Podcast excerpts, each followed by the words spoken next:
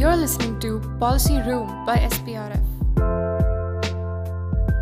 Hello and welcome to another episode of um, the Policy Room here at the Social and Political Research Foundation. My name is Nikhil. I'm a research associate here at SPRF. And today with us, we have a really special guest, uh, a scholar and an academic, to talk about an issue that has been doing the rounds um, in the news circles of late. We have with us uh, Dr. Srinivas. He's a demographer by training and he works in the field of population dynamics, public health, regional development issues in developing countries in general and in India in particular. Dr. Srinivas is currently a new generation network scholar at the Australia India Institute and the University of Western Australia Public Policy Institute in the University of Western Australia. He has also been working as an assistant professor in population studies at the Center for Studies in Regional Development in the Jawaharlal, New Delhi. Previously, Dr. Goli has also been a visiting faculty at the Göttingen, in Germany. Dr. Srinivas has been working in this field. He has been teaching and researching for nearly a decade now. Uh, thank you so much for joining us, Dr. Uh, Srinivas. It's an absolute pleasure to have you on the policy room with us today. Thank you, Nikhil. Thank you so much for inviting me to talk on this important issue. Yeah. So, just for the benefit of our audience, the topic that we're hoping to cover today is the Uttar Pradesh Population Control Stabilization and Welfare Bill 2021. So, this was brought into the public domain earlier this month. It has been framed by the State Law Commission of the state of Pradesh. And in the introduction to the bill, the objective in framing the bill and in bringing this up, as stated in the bill, quote unquote, is that to revitalize efforts and provide for measures to control, stabilize, and provide welfare to the population of the state by the implementation and promotion of two child norm therewith and incidental thereto. Uh, Dr. Goli, you know, in the light of evidence regarding India's population growth, I mean, you've done quite a bit of research on this fertility rates across states in India. Uh, do you think that the state of Uttar Pradesh is right in framing such a problematic? Yeah, that is a bit surprising, particularly at this juncture when India's fertility transition is considered to be one of the fastest in the world. We have been, uh, me and uh, Professor James, who is an, uh, currently a director of International Institute for Population Sciences, we have together written a number of papers and we have been saying that India's fertility transition is way ahead of its socioeconomic transition and health transition. So for the general readers, you can understand it like our socioeconomic status and health status still not improved that much, but our fertility transition is already at the replacement level, at all India level, and many states have low replacement fertility since last almost 10 years, like all South Indian replacement level fertility in 2005 around. And even in case of Uttar, the current, like if you take today on 2021, if you see the projected estimate, the TFR, that is children per woman, is 2.3. Okay. So in NFHS 4, that is in 2015-16, it was 2.67. Now, if you take today's uh, figure, like just an extrapolated figure, it is 2.36. So it's almost at a state level, it is near just 0.26 less than the replacement level fertility. And India being a signatory to ICPD, that is International Conference on Population Development in Cairo, where we have committed that the, the approach for the fertility decline will be a rights-based approach.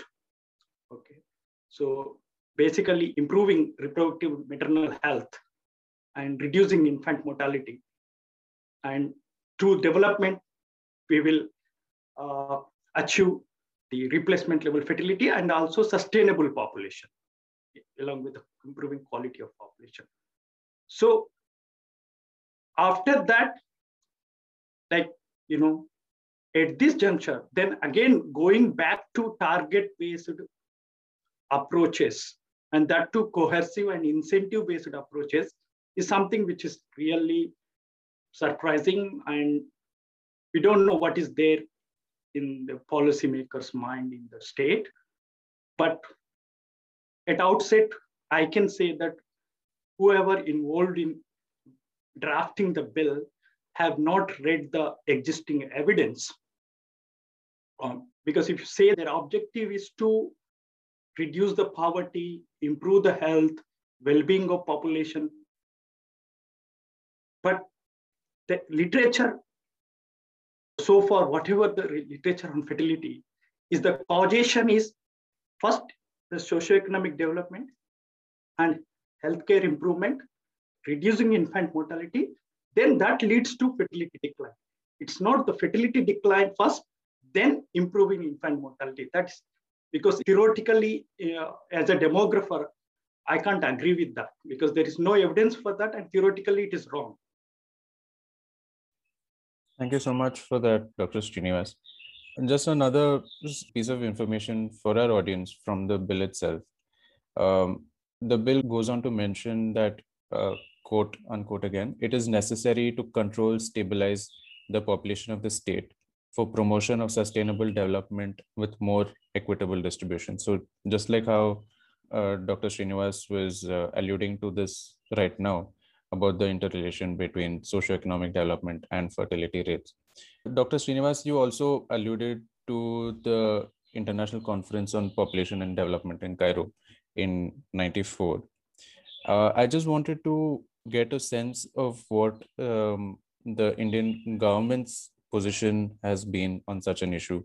For example, in the National Population Policy 2000 under the Vajpayee government, there also I think you could correct me if I'm wrong, but I, I think there also we had taken a target free approach based on the informed and voluntary choice of citizens. Would it be right to say that that has been an ongoing stand by the Indian government in the recent past?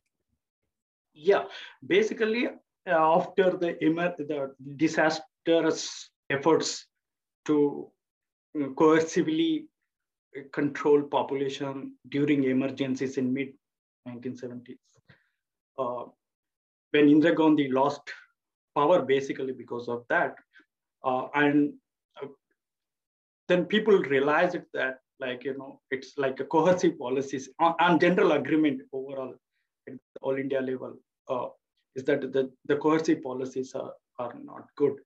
Actually, the 1994 Cairo conference, the ICPD conference, it's like a say in the, in the demographic transition literature, we say it's a paradigm shift where India is also signatory to the agreements, right? So we decide, right, like as a signatory to the, the ICPD conference uh, around the principles laid down. So we decided that we will go like go with a target-free approach. So it's not no more cohesive, no more like in, in like a hard core like incentive-based approach, but rather it's a more enhanced choice-based and rights-based approach. So at all India level, the approach is the same, though each state government implemented it differently, uh, still implementing the population policies differently. But at all India level, our approach is still a reproductive health and rights-based approach and target-free approach. Thank you, Dr. Srinivas just again for the benefit of our audience so when we talk about the disincentives uh, slash punishments that the the that the bill goes on to talk about debarring people from the benefit of government sponsored welfare schemes limiting uh, ration cards up to four um, a bar on contesting elections to local bodies bar on applying to government jobs bar on promotion in government services and a bar on receiving any kind of government subsidies so, uh, Dr. Srinivas, you alluded to this before itself that population that fertility rates are linked to just to social and economic indicators. Um, and in light of this, would it be right to say that the bill is really punishing the poor for being poor? Would it therein be um, an impediment on constitutionally accorded rights and privilege to the citizens of the country? Yeah, Nikhil, that's right. Like, you know, it's like this bill, if it is implemented in its present form, it will going to widen the existing socioeconomic inequalities in rich and poor. Because just take the example which you cited, like, you know, if you take the chapter uh, two from the drafted bill. So these incentives for the state public services, uh, servants, you know, who are these people? They are mostly educated at least about 10 years of schooling and they are in the like mostly urban based. And and well off belong to a social hierarchy wise they are in the network. Okay? They're well articulative access to facilities. Okay? And if you go by nfhs uh, reports for uttar pradesh all these around at least 90% of 10 and above years of schooling population have fertility below replacement level. Okay. Today, the higher educated population, higher educated women, fertility is 1.9. It's way below the replacement level. So there is a huge implementation problem as well for the government. Actually, I don't know why uh, this particular thing has been not assessed by the, the law commission which has drafted the bill or any other intellectual associated with the bill. Because there is a huge implementation problem. At least 90% of the public servant will be eligible for the incentives. Okay, because we are thinking this bill in perspective. I don't think that they can implement it retrospectively. Okay, so the fertility is now at 2.3 at Uttar Pradesh level, and it is already 1.9 for the higher educated. So all are below replacement level. Okay. So do the state financial conditions, like physical condition, is in a position to give incentives to 90% of the existing government employees, even if they can give these incentives by borrowing or uh, in somehow, how do they impact on inequalities between the haves and have-nots, the rich and poor? So it's implementation wise it's a big problem. Okay, then even if you take the, the other incentives for those who are not coming under the state government employees scheme, like the public servants, the common people, so for all BPL families, in the chapter 2.7, they say that, you know, they, if a woman gets sterilized at one child, okay, if the child is boy, they will give 80,000. If the child is girl, they will give 1 lakh rupees for all BPL households. So if you take UP poverty line, there are 15 million below poverty line households. Suppose 50%, because it's a huge amount, right? One lakh rupees is a huge amount for a poor. So with this incentive attraction to the incentives, even half of this poor population come forward for stopping childbearing at one and go for sterilization it is 7 million households. Do again, the state's financial or physical condition is in a position to pay the incentives for 7 million households? That's a big question. And what about others social welfare programs, social safety nets. Apart from this is just one social safety net. Till now, the Uttar Pradesh government, since implementation of NRHM, National Rural Health Mission, the Janani Suraksha Yojana incentive is just 1400 rupees. Whereas all South Indian states have increased the state contribution and giving, like if you take Tamil Nadu giving 18,000 rupees, Telangana giving 14,000 rupees plus KCR kit, Andhra Pradesh giving decent amount, Gujarat have Chiranjeevi Yojana. They have not done any progress in terms of improving reproductive, maternal, and child health programs, which is the prime or approximate, I can say that is a, is a nearest predictor of the fertility. They want to give for sterilization 1 lakh rupees or 80,000 rupees if you have girl. First of all, the financial and physical condition of the state is not allows it. It's a huge problem, implementation.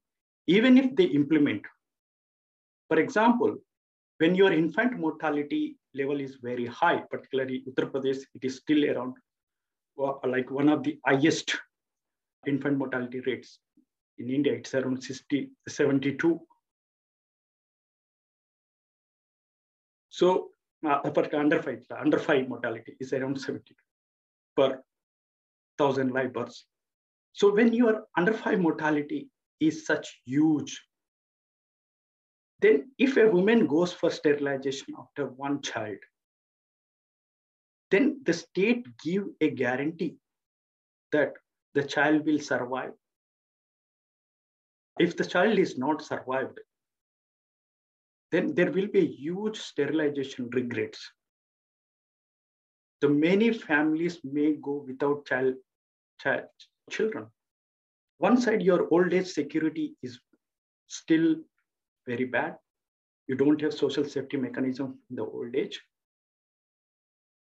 Many families have go for children basically as a thinking as in children are the future security, like social security for them, of who can take care of them, who can be a financial source, who can be caregiving. So if that is not ensured, the child survival is not ensured, then how this policy is going to, like what kind of crisis it is going to bring in, in the society. So I think it's very difficult to understand the mindset of the people who are drafting these kind of uh, bills. Uh, for me, it is really beyond my comprehension to understand like the people who drafted these kind of policies and understanding of the uh, even either the demographic condition or demographic situation or demographic dynamics and its diversity of Uttar Pradesh or its socioeconomic condition or diversity in the state or in other health, other, uh, you know, the health conditions in terms of the infant and child health. So, thank you. And also uh, in the, yeah. and in terms of punishment wise, you talked about punishments, right? See, if people have not come forward in case like, if, for example, if the first cohort of the people who are coming forward have these adverse consequences in terms of, you know, they have gone for sterilization with one child and their child is died after that, then yeah, like then second cohort of people will scared to go come forward for the, uh, you know, sterilization so then how many people you are going to punish? What kind of law and order situation it can create? Because if you are barring them from educational opportunities, employment opportunities, or political participation, so this is going to create a huge law and order situation as well. So you're diverting all your resources, energies on unnecessary issues, then what about other SDGs? This is just one small target in, under SDG 17 SDG goals. So I think for me, it's really uh, surprising to see the way the bill has been drafted. First of all, it is not necessary. It's ill-conceived, ill-timed, and coercive. Uh, thank you for alluding to the social strife that such a policy could uh, bring in its wake, uh, Dr. Goli. You'd also uh, spoken quite a bit about the sterilization aspect of such a policy. Uh, just an interesting data point for our audience. In the year 2017 18, um, over 93% of the sterilizations that took place in the country were on women. So, uh, Dr. Goli, the question I have for you is in a situation wherein, you know, there is rampant son preference um, in India, would it be right in saying that such a policy would encourage increasing sex selective abortions? And also, what is the kind of overwhelming impact or disproportionate impact do you think that it might have on uh, women in the state of UP? Yeah, this is very important thing because the, so far the evidence we have seen across the world, where it, it is China evidence or it's South Korea evidence um, across the East Asian, Central Asian countries, even in India, whenever this kind of target-based population policies are implemented, in a society where it is with a huge inbuilt son preference, culturally or religiously inbuilt uh, preference for the sons, definitely it will lead to sex selective abortions. It's huge sex selective abortion, and already sex ratio at birth in India is, is deteriorating over the time. Even the recent SRS indicates that compared to its previous reports, it has been deteriorated. So definitely, it will have a huge impact on sex ratio at birth. And whenever, uh, when it comes to women's status, it absolutely it is a violation of the rights because the incentives is particularly targeted for post-sterilization based incentives. So in highly gender unequal societies, it's only the women who are forced to go for sterilization. I, I don't think that because if you see after 1976, uh, post-emergency, the male sterilization has been dropping significantly. So it's only female sterilization. So it's a huge disproportionate burden on women. And also, when sterilization are done at a mass scale, the quality of care is another important. If you have seen in Chhattisgarh, Jharkhand, you know, some of the reports of mass sterilization failures, and also it is a death of uh, several women. Okay. So when the quality of care, because when you've done it at a mass scale and the in a state with where the quality of care, even it for, for family planning or it for the maternal and child health, quality of care is very poor. So it, it leads to even a kind of sterilization based deaths also, which are, because we have an examples in the previous mass scale sterilization programs. So definitely it is like a, it like women's women for in case of women's status is concerned, it's a big violation of their rights and it will going to create uh, it instead of it's a empowering them, it is going to create more burden on them. It is disempower them. Thank you, Dr. Srinivas. Another question that I had for you is in light of the statement that you made regarding, you know, evidence concerning coercive population control policies from across the world. So in India, we have seen that fertility rate across social groupings has seen a tremendous fall.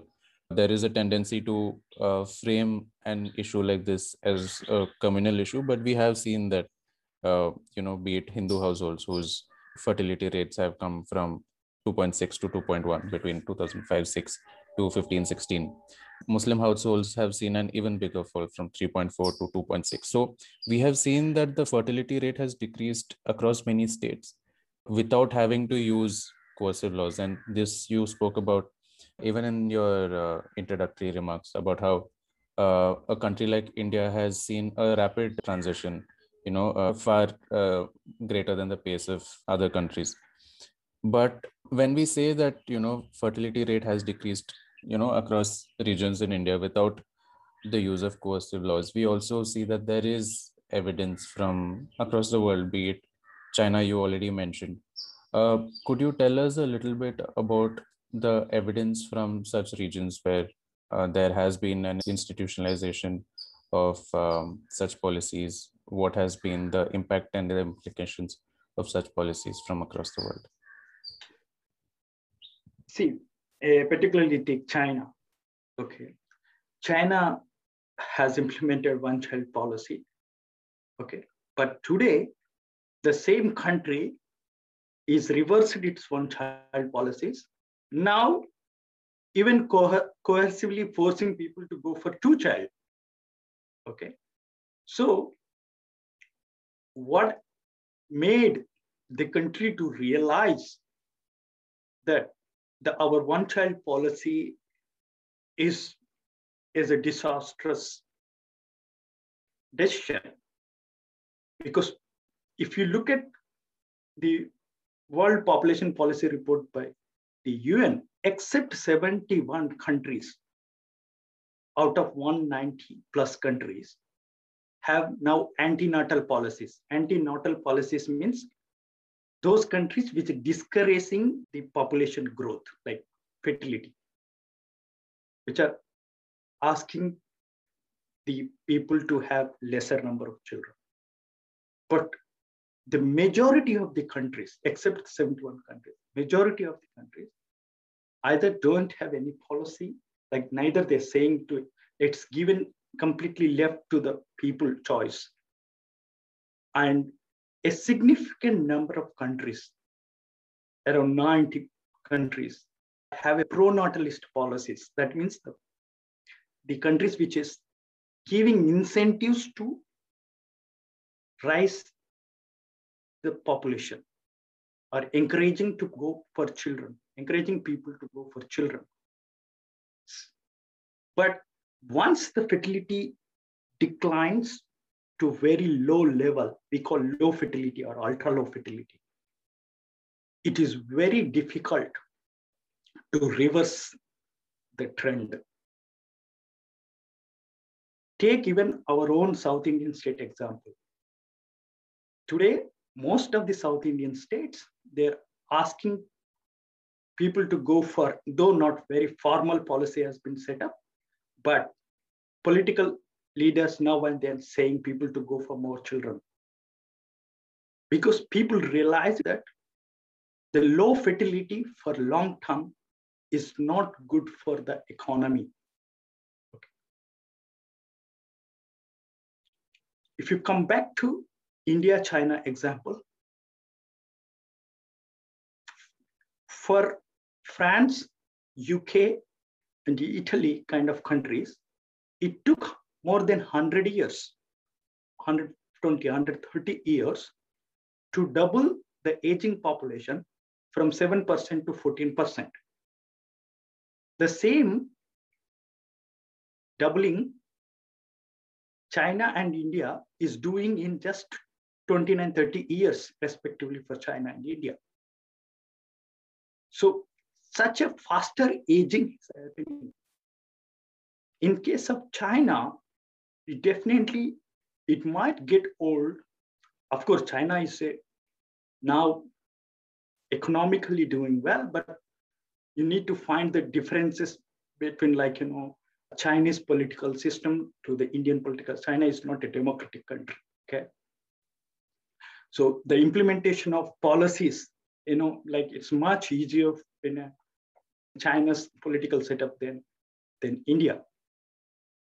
So in case of China, this phenomena which we call it as is China getting older before getting rich might become true because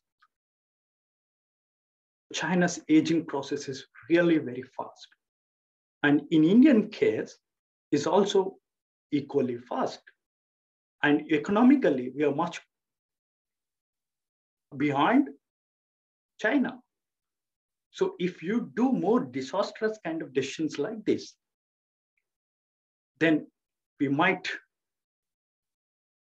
further fasten the aging process, push, then India also may get old before getting rich.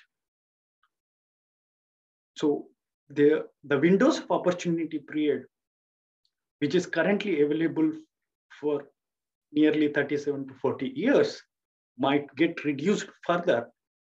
The windows of opportunity is the period where you know you get a demographic bonus because of your working age population. So that also might shrink because before you get rich, your aging burden will, will push your economic prospect down. So therefore, is I think there is much bigger thought has to be given while making this kind of, you know, uh, like a state-based policies, in particularly when it comes to the population-based policies. Thank you, Dr. Srinivas. Just before we close out a very interesting discussion on the topic today, I just want to go back to um, some of your previous work on the issue. You have been writing continuously on this topic in particular. And one point of uh, interest to me, I'm just going to quote, uh, quote you from one of your articles you've gone on to say that the current moderate to slightly high fertility amongst a few categories of the population is because of lower education, higher infant mortality, and greater son preference and lack of access to quality family, family planning services.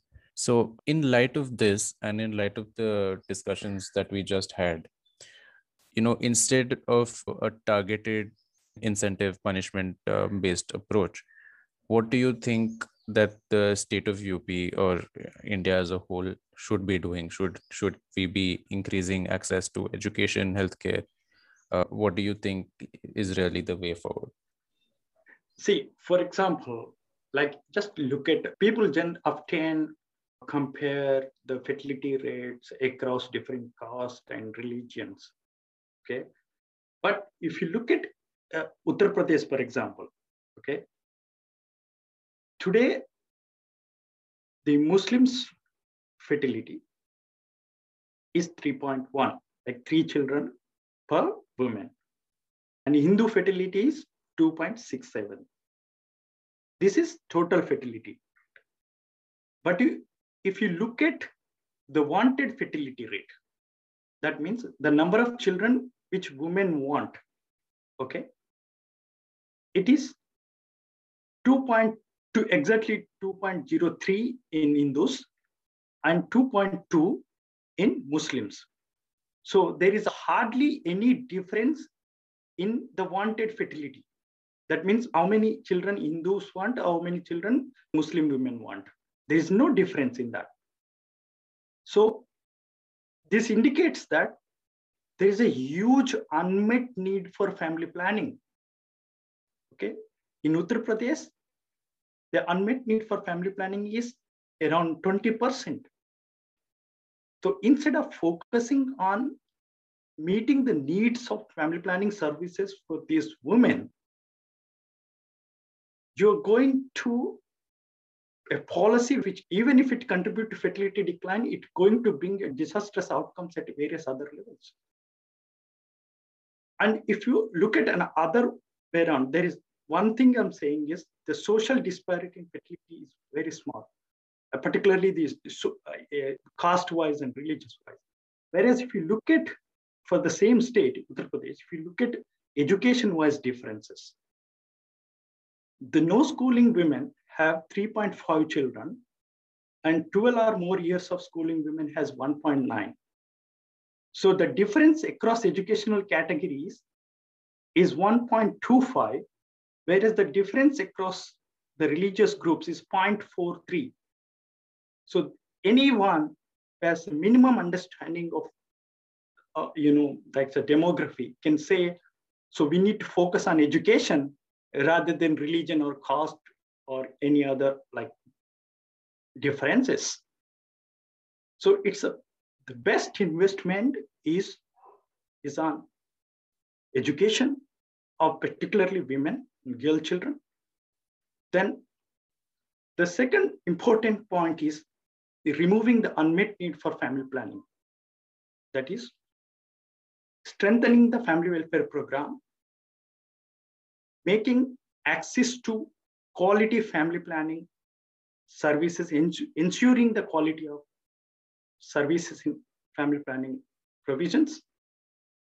Then also improving maternal and child health so that infant mortality can be reduced because as long as people doesn't have faith that if I have one child, if I have two child, those two children going to survive, unless that belief comes in the families, I don't think that they are going to come forward for sterilization, even if you give 1 lakh or 80,000. Even if they come for poor families, even if they come forward for you know incentive attraction to the incentives, there will be a lot of regret, as I said, the sterilization regrets. And that might leads to a lot of psychological uh, issues, disturbance within the family, and women has been blamed. It might leads to marital dissolutions, a lot of issues like, you know, people, suppose if the women uh, who got sterilized can no more produce children, then it might leads to marital dissolution, maybe more diverse, more separation, then people want to get married for another women in search of children. So it, it is a lot of what I can say is diverting our valuable resources to unnecessary issues. So better the whether it is all India level programs or it's state level programs, you go for the tested and uh, proved determinants of population stabilization of fertility decline. That is, decline in infant, uh, ensure that quality family planning services affordable and quality family planning services to every women who want to uh, use them or to stop their childbearing or want to uh, increase the space between the births, provide the uh, family planning services to them. And also education is very important because it's a know-how of these services and so that people can take the right decision, they can exercise their choices so education is very important. So I suggest these three important uh, channels to whether it is to population stabilization or improving the quality of population, or if it is a fertility decline, or for achieving any other SDGs related SDGs. Dr. Srinivas, before we really close out our conversation, this population control bill that was brought up in UP, it was framed by the State Law Commission. What do you think could have been done better or how could this uh, issue have been addressed in a more scientific manner what do you think yeah yeah nikhil uh, first of all after reading this 18 page document what i felt is i think there is no subject expert like particularly the demographers or population economists uh, who could have contributed significantly to like you know understanding of the population dynamics current population dynamics and their diversity why fertility in UP is slightly higher. I can't say it is very high. It's slightly higher than other states. You know, it could have been better if the draft bill of the population could have been passed through an expert committee, a population commission. You know, we have population research center across the states. Every state, at least all major states have population research center. And we have Asia's largest population research center in Mumbai, which is under Ministry of Health and Family Welfare. And we have well-known international experts in population studies or demographers in the institute. So at least it could have been like passed through the expert committee or a population commission so that before it is putting into a public domain, uh, these like an understanding of certain intricacies this is whatever we have discussed so far in this bill could have been been better drafted and the bit like you know the the real uh, like uh, the the policies which really can benefit to improve the quality of population and also take the, the currently slightly higher fertility state to population stabilization in a much better way so that it could have better developmental outcomes. So I think any state in the future, if they want to draft population bill, I think it should be passed through a subject expert committee or a population commission. And we have enough expertise in the country. Thank you so much for uh, being so elaborate in your explanation of such an issue, Dr. Srinivas. You've very rightly pointed out how the best investment for population stabilization is education and quality family planning. And this really harks back to, you know, this, I think, the slogan of the International Conference on Population and Development that you spoke about earlier, about the slogan of development is the best contraceptive. Uh, this slogan of the development is the best contraceptive is from the Alma in 1976, but it is much enhanced in 1994 uh, through the rights-based approach. Thank you so much, Dr. Srinivas. It, it was a real pleasure and a real eye-opener as well for me personally, and I'm sure for our uh, audience regarding what is now clearly a very problematic policy stand taken by the state of Uttar Pradesh. Hopefully, uh, better sense prevails among uh, administrators and among the political leadership in the state. It was a real pleasure talking to you, Dr. Srinivas. Thank you so much. Thank you. Thank you, Nikhil. Thank you so much.